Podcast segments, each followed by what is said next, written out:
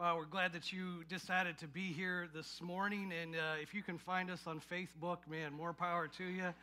I would love to see that. We're glad that you have taken some time out to be here. We don't take that for granted. We're honored that you would give a portion of your week and of your Sunday to be here, especially in a series like this. We are in the second week of a series called Shattered, and it's talking about how do we approach people who have shattered dreams, broken windows in their lives, the least, the lost, the forgotten, the people who are maybe on the outskirts of our society. And those are tough topics for us to struggle with. And I told Brad last week, Brad kicked us off last week. If you missed it, I told him when he got done, I said, it was one of my favorite teachings you've ever done, and I hated it. Because it was really hard for me. It forced me to wrestle with some stuff that is difficult. If you missed it last week, what he talked about was how sometimes we don't get involved in other people's lives because things are overwhelming or the problems are so big. And his main challenge was do for one what you wish you could do for everyone. And he challenged us to think through who is our one in our lives. And it really forced me to think about some things, and we're going to hit another tough topic today, and a lot of what we're talking about is based on a book that our own Jordan Daniel Chitwood wrote, I would also mention, I mentioned first service because she was in here, that the artwork on the front happens to be from my daughter Mary, so yeah, she's all right. We're not doing the series because Jordan wrote a book. We're doing the series because the topics that he's talking about in this book are things that we've been wrestling with, that are on our heart, and we feel like we need to wrestle with as a church. Now, I would say that if you're interested in this book, I will tell you that you don't want to read it, but you probably should. I mean, honestly, it's one of those books. I didn't necessarily want to read it because of what I was worried that it would force me to have to think about, and I was right. But you should read it. And these books will be available actually at a book launch. Is that what it's called? Yeah. Next Sunday night here, we'll have a kind of a launch of selling the book, and all the proceeds will go to an organization called Stripped Love, who works with ladies trying to get out and other people trying to get people out of the sex trafficking industry. And so if you want to be a part of that, I encourage you to do that. But that's we're just kind of wrestling with these hard topics. We're looking at areas in our own lives where we need to be pushed to ask some hard questions, and today is no different. In fact, I want to start off today letting you know I feel very unqualified professionally to teach about this topic. That's why I'm only going to teach from the standpoint of what I see in Scripture and from my own experience, because those are the only two places that I can speak of with any authority. So there are lots of people who know much more about this topic than I do, and I feel very unqualified to talk about it, but I think we have to force ourselves to start the conversation. And so just know that I'm on a journey with you as I walk through this. We were just discussing, there were even some things I said in first service that I wish I could take back and say differently.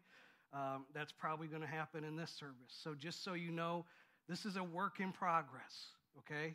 What we're trying to do is to start the conversation and press ourselves to think about this topic. So that's where we're headed today. And we're going to talk about an area where as soon as I put the word on the screen, immediately for some of us, there will be some defenses that go up. And we're going to talk today about this area of privilege in our lives. And as soon as I say that word, I know for many of us in this room, we're probably already starting the arguments against why this word is being used, especially if you put the word white in front of it. And, we've already got our arguments for why this is not true, it's not real, all those things. And here's what I just want to challenge you with. I want to challenge you this morning to keep an open mind. I want to ask you to allow God and His Spirit to really speak to you in a way that may be challenging, it may be hard, but be willing to let God speak to you is all I'm asking.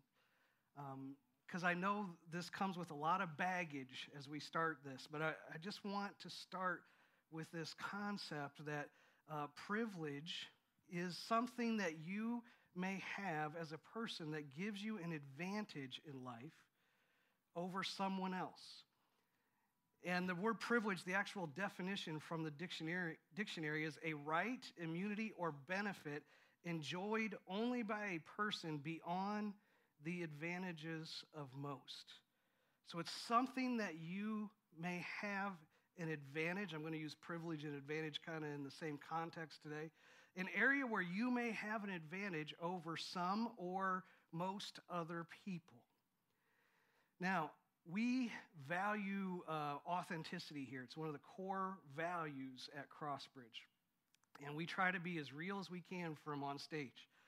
What you see up here is who we really are and what you get. And so I just want to take a moment to be very authentic this morning and kind of talk about, we feel like tough things are better if we just bring them out in the open and talk about them instead of skirting around the issue. And so I just want to say that this is a topic that I'm teaching for the majority of the people in this room who happen to be probably white, middle class, people who own their own homes.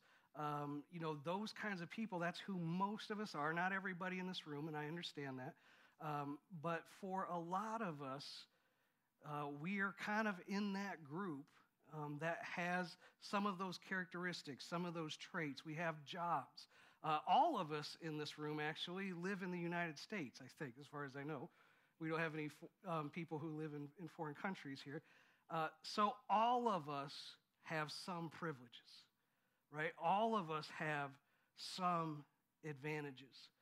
I was reading again this week on some areas. In one of the people I came across was a person named Peggy McIntosh, who's a scholar at Wellesley College. And she studies this for a living, and this is one of the things she says.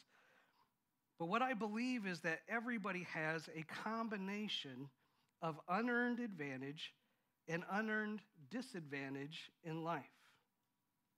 Whiteness is just one of the many variables that one can look at, starting with, for example, one's place in birth order, or your body type, or your athletic abilities, or your relationship to written and spoken words, or your parents' place of origin, or your parents' relationship to education and to English, or what is projected onto your religious or ethnic background. We are all put ahead and behind by the circumstances of our birth. We all have a combination of both. So what I want you to understand is when I talk about privilege, advantages, disadvantages in our lives, I want you to understand that all of us have some of both. Right? I think immediately for those of us who get defensive, one of our first things is, well, everybody's trying to say that I've had life great all my life and I've never had to overcome hardship. Privilege does not mean that you are immune to hardship in your life at all. All of us have some privileges and some disadvantages in our life. Privilege in and of itself is not good or bad. All right, so the purpose of this morning is not to make us feel guilty for the privileges we have, but I am going to push us to be aware of them and to understand that the issue is not whether we have privileges or not, it's what we do with the privileges we have, with the advantages that we've been given. And so I want to start this morning kind of in a scripture in James that will get us going on this topic, that will help us pull out just a couple of principles that I believe are just starting points, just these first steps into this topic. James 1 says, "Don't be deceived, my dear brothers and sisters. Every good and perfect gift is from above, coming down from the Father of the heavenly lights, who does not change like shifting shadows." Every good and perfect gift is from above, coming down from God. Everything that you have in your life that is good, and good means something that's honorable, something that's worthy, good and perfect. That word perfect means that it's made whole, that it's complete. And if you have areas like that in your life, it may be relationships, it may be, for you, it may be a job or a career that you have, it may be your kids or your parents, you know, it may be financial things. I don't know what it is, but if you think those things are good, if those are things that you value, the first thing we have to understand is Scripture says those things are gifts from God.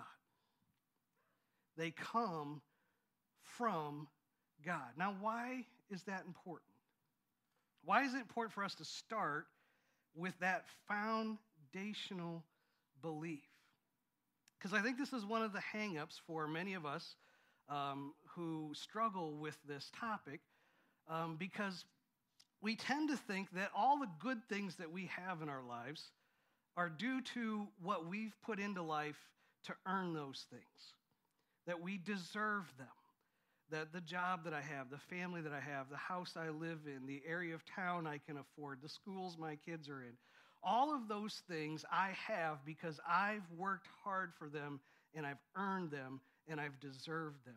And if that is your foundational way to look at society, then the contrary typically is also true. That means when you look at people who don't have the same things that you have in your mind, you automatically go to, well, it's because they didn't work as hard as I did. They don't deserve those things.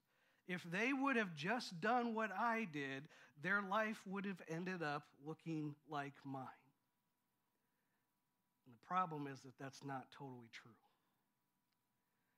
Now, I'm not saying that we shouldn't be proud of our accomplishments, that you shouldn't work hard, that you shouldn't strive for a better life. I'm not trying to say we should feel guilty about having some privileges and advantages and having good things in our life. But if you start, if your perspective on life is from the perspective of everybody gets what they deserve, and if they don't have, it's because they haven't tried hard enough, it's foundationally the wrong perception.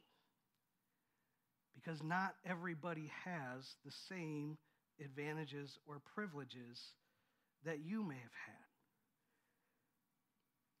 I want to talk about this a little bit about the first time that I think that I can remember realizing this in my life. And this is going to be a little awkward for me, authenticity again. My sister is here today, and I asked her last night if I could share this, and she said I could. But it's a little weird talking about it when she's in the room. My sister is biracial. We adopted her in our family when she was just a baby. For most of her life, she did not know who her birth parents were. And I had a great childhood growing up. I grew up in a family that was a stable family, mom and dad, you know, brothers, sisters. You know, I grew up white, middle class. I thought, you know, this is the way everybody lived, and we adopted her into the family. And she grew up, and it wasn't until later in life that I struggled, or that I realized that she really struggled with a couple of things. One, being biracial, meaning what culture do I identify with during those growing up years? You know, the African-American culture or the white culture. She was actually even telling me last night, you know, I'm too light for the African-American culture and I'm too dark for the white culture. Where do I fit? She struggled with not knowing her birth parents. And for most of my life, you know, my concept coming from my background and my upbringing was, what's the problem? You've grown up in a loving, middle-class family that has given you all the opportunities that I had. That should be enough. Just get over it. And it wasn't until years later that I realized how arrogant that was. Because I'd never had to deal with those things in my life. I knew who my birth parents were. I knew that they loved me. They never gave me up. I didn't struggle with what race I fit into going through school. It was very clear for me. Never even crossed my mind.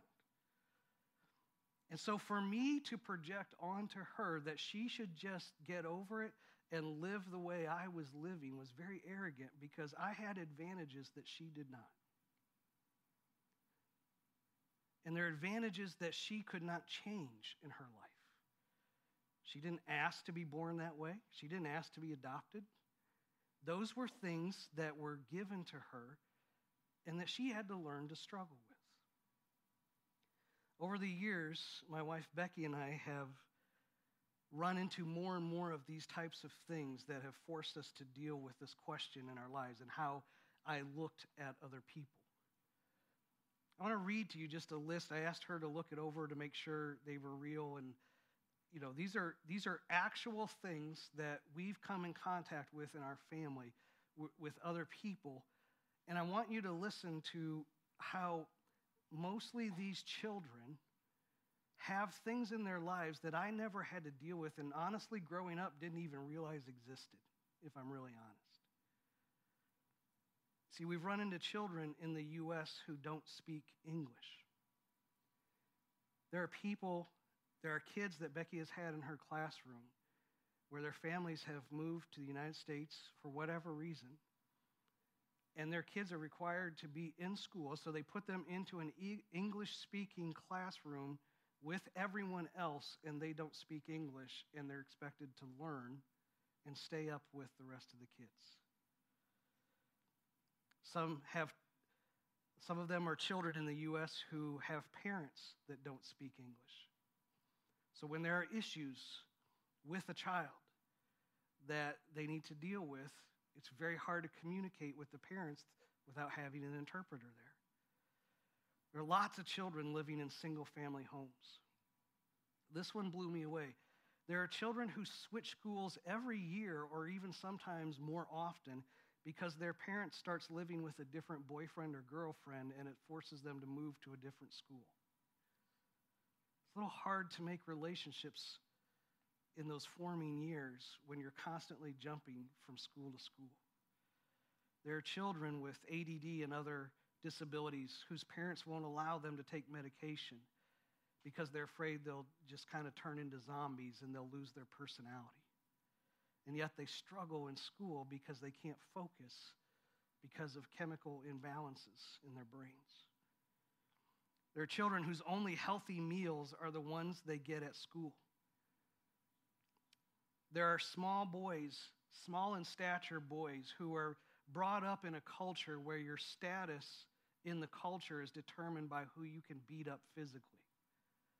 And if you're one of the small ones, you don't know what to do with that. And so you find other ways to try to improve your stature in the eyes of other people. There are girls who grow up in cultures where their status in the community is determined by whose child they have, who got them pregnant. There are children who have to watch their younger kids while their parents work. There are other children who have parents that have mental disabilities. There are fetal alcohol children. There are children who have genetic deficiencies, sometimes due to a parent who was taking drugs or alcohol while they were pregnant. Lots of kids that are adopted into other families and don't know their biological parents. I mean, these are just some of them, and I can tell you all of those are actual things that we've run into in our lives. In fact, I don't know if you're aware of this, because sometimes we think this is like, yes, that's the big cities, that's the inner cities, that's underdeveloped countries, you know, that's not here in Fort Wayne, Indiana. Did you know the #1 diverse school, the top school for diversity in Indiana, and the 12th most diverse school in the country is 10 miles from here? This is happening here. This is our culture. And our thought process, because I used to be this way, and sometimes I still default to this, is that we typically talk about this topic when we look at it from the standpoint of adults. And we look at those adults and we think, if we're part of you know, the culture that I grew up in with the advantages I have, our thought is, why don't they just do what I did, pick themselves up by their bootstraps, work harder, and they have the same opportunities that I did. And I'm telling you, you look at this list, no, they don't. They did not have the same advantages that I did growing up. I actually listed the advantages that I had. I'm a white male, born healthy in the United States, born into a middle-class family. I lived with both parents all my life who loved me and brought me up actually to know Christ. My parents owned a home. I lived there in the same house most of my childhood. I always had a warm place to sleep, sometimes too warm because my dad wouldn't turn the air conditioning on. But like that was one of my disadvantages, right? At least one of my parents had a college degree. My family spoke English. I went to the same elementary school, the same middle school all 3 years, same high school all 4 years. In fact, because we stayed where we were, I had relationships that started in elementary school that went all the way through high school. And I never worried about where my next meal was coming from. Those are advantages that not everybody has, and it makes a difference. I actually tried to come up with the list of my disadvantages because, you know, I said we all have advantages and disadvantages. So what were my disadvantages? I had a really hard time, to be honest with you. I came up with one when I was in elementary school. If you guys, some of you are old enough to remember when International Harvester here in town laid off a bunch of people. My dad was an engineer there and got laid off, and for 2 or 3 years could not find an engineering job and had to work just odd jobs, you know, doing things, whatever he could find to make ends meet. And times were tough during those times. Now, we always had food to eat. That was never an issue.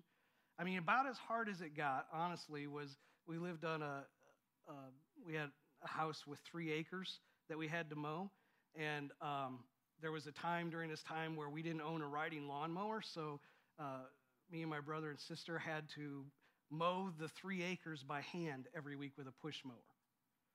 That's about as tough as it got for me.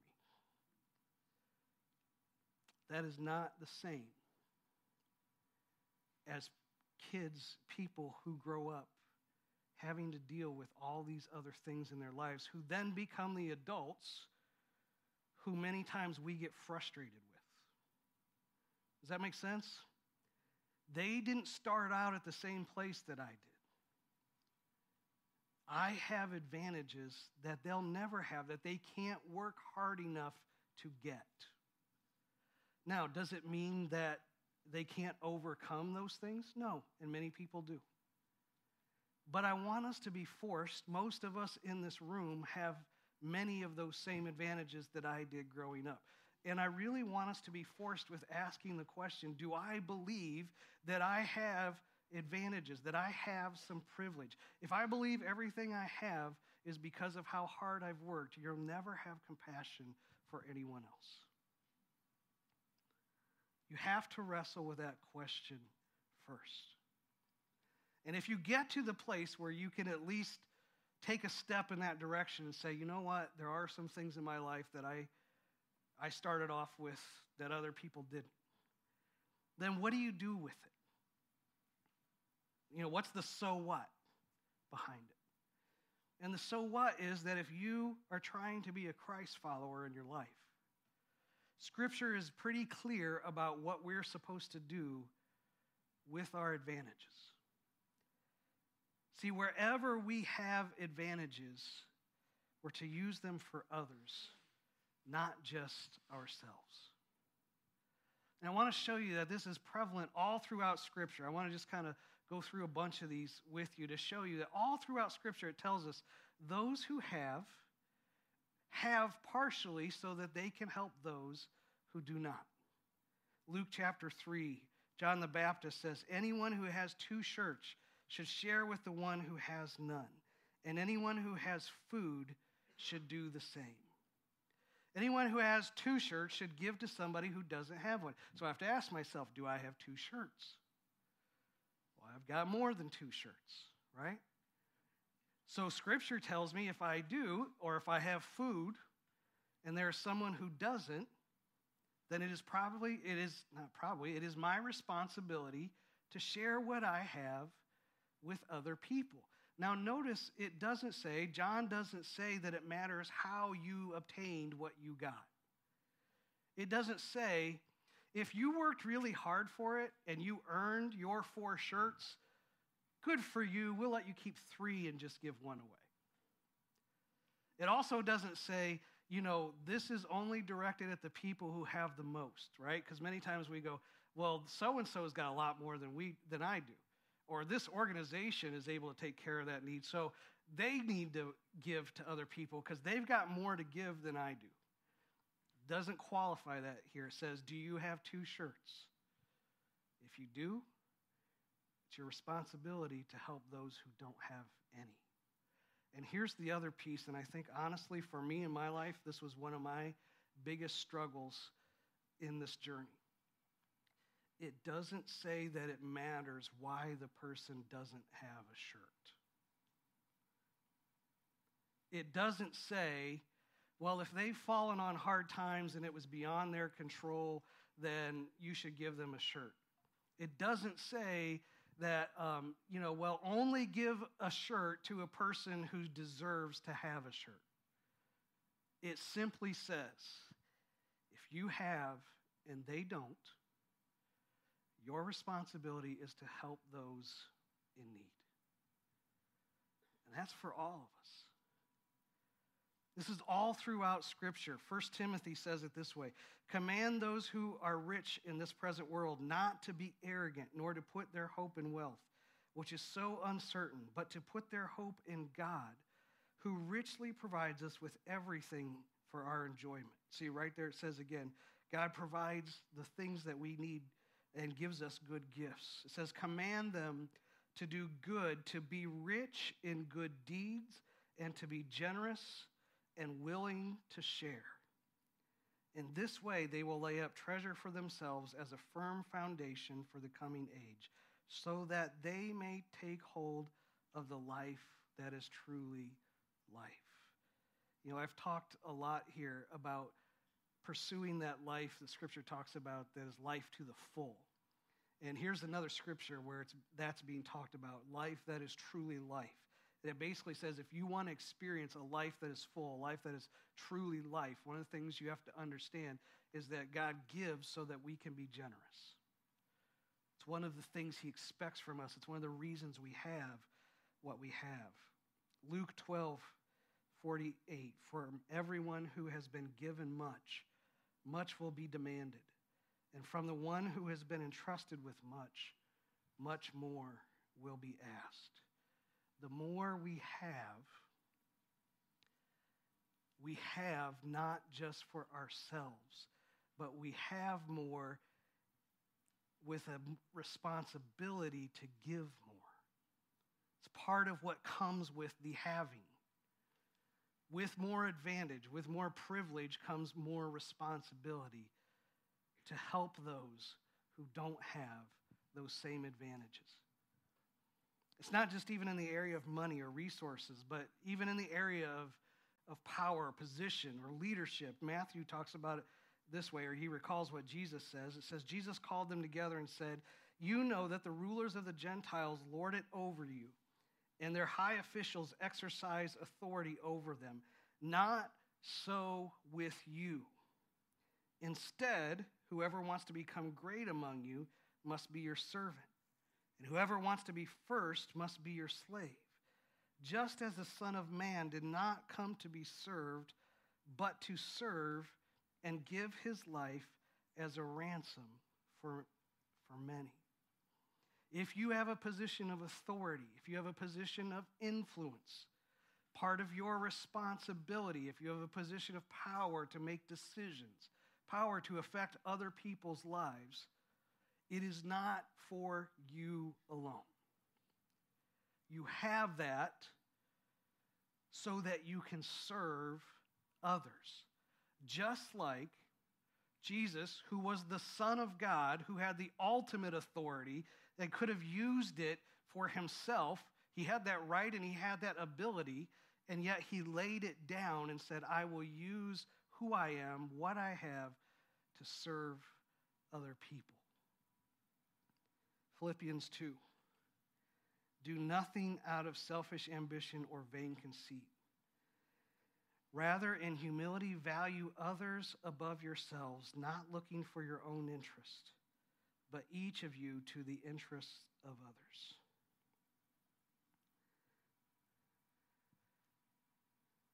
Many of us have advantages that were given to us for the good of other people. And I know for some who have probably been brought up the way I was, or, not understanding these things growing up, I know some of the pushback, because I had the same pushback. I really did. I can hear we always talk about the yes buts, right? Yeah, I agree with you, but what about this? But what about this? What about these times? And it usually in this topic refers to, yes, but what about those who take advantage of that? What about those who are lazy? What about those who had second chances, who had these same advantages, and they didn't do anything with them? And I would just tell you this. Yes, I understand there are people like that. But I also want to tell you that pool of people is a lot smaller than you think it is. Most of the people who struggle in this area are not struggling because they're lazy and they had all the same opportunities you did. Are there a few? Sure. But that is not the majority. And this is kind of gut level honest with you. The only people I have ever heard use that argument are people who have never developed relationships with people who didn't have advantages. And that's just the honest truth. I was one of those people for a lot of my life. Is there a time for, for justice instead of mercy? Yes, there is. There's a time for that. And I'm not saying there isn't. But I think for those of us who grew up with more advantages, we tend to want to swing to the justice side much more than we do the mercy. And the problem is that everybody's story is different. Everybody's list of advantages and disadvantages is different. There is no one-size-fits-all that you can apply to everybody. It requires us to develop relationships with people, to get involved in the messiness of their lives, and to help them and to help figure out, where do I have advantages that I can help someone else who didn't have those same things? And it's one person at a time. It's hard. It's incredibly frustrating sometimes. But from what I see in Scripture, that's what we're called to do. I just want to push you on those two things today. What advantage do you have? What advantages do you have? Something that not everybody else in this world has. And then what are you going to do with that? How are you going to use it? Again, I'm not saying you should feel guilty. I'm not even saying you shouldn't lean into that advantage. As long as you're leaning into it to use it for the good of those who don't have the advantage. Because that's what Scripture tells us is our responsibility. Let me pray with you this morning. God, this is a tough one, and I'm sure this isn't the most elegant teaching on this that there could be, and it's not, I don't have all the answers, God. But I hope you hear our hearts this morning, that we are open to asking the hard questions, that we're open to having the conversations, that we're open to softening our hearts to hear other people's stories, to be willing to put our defenses down.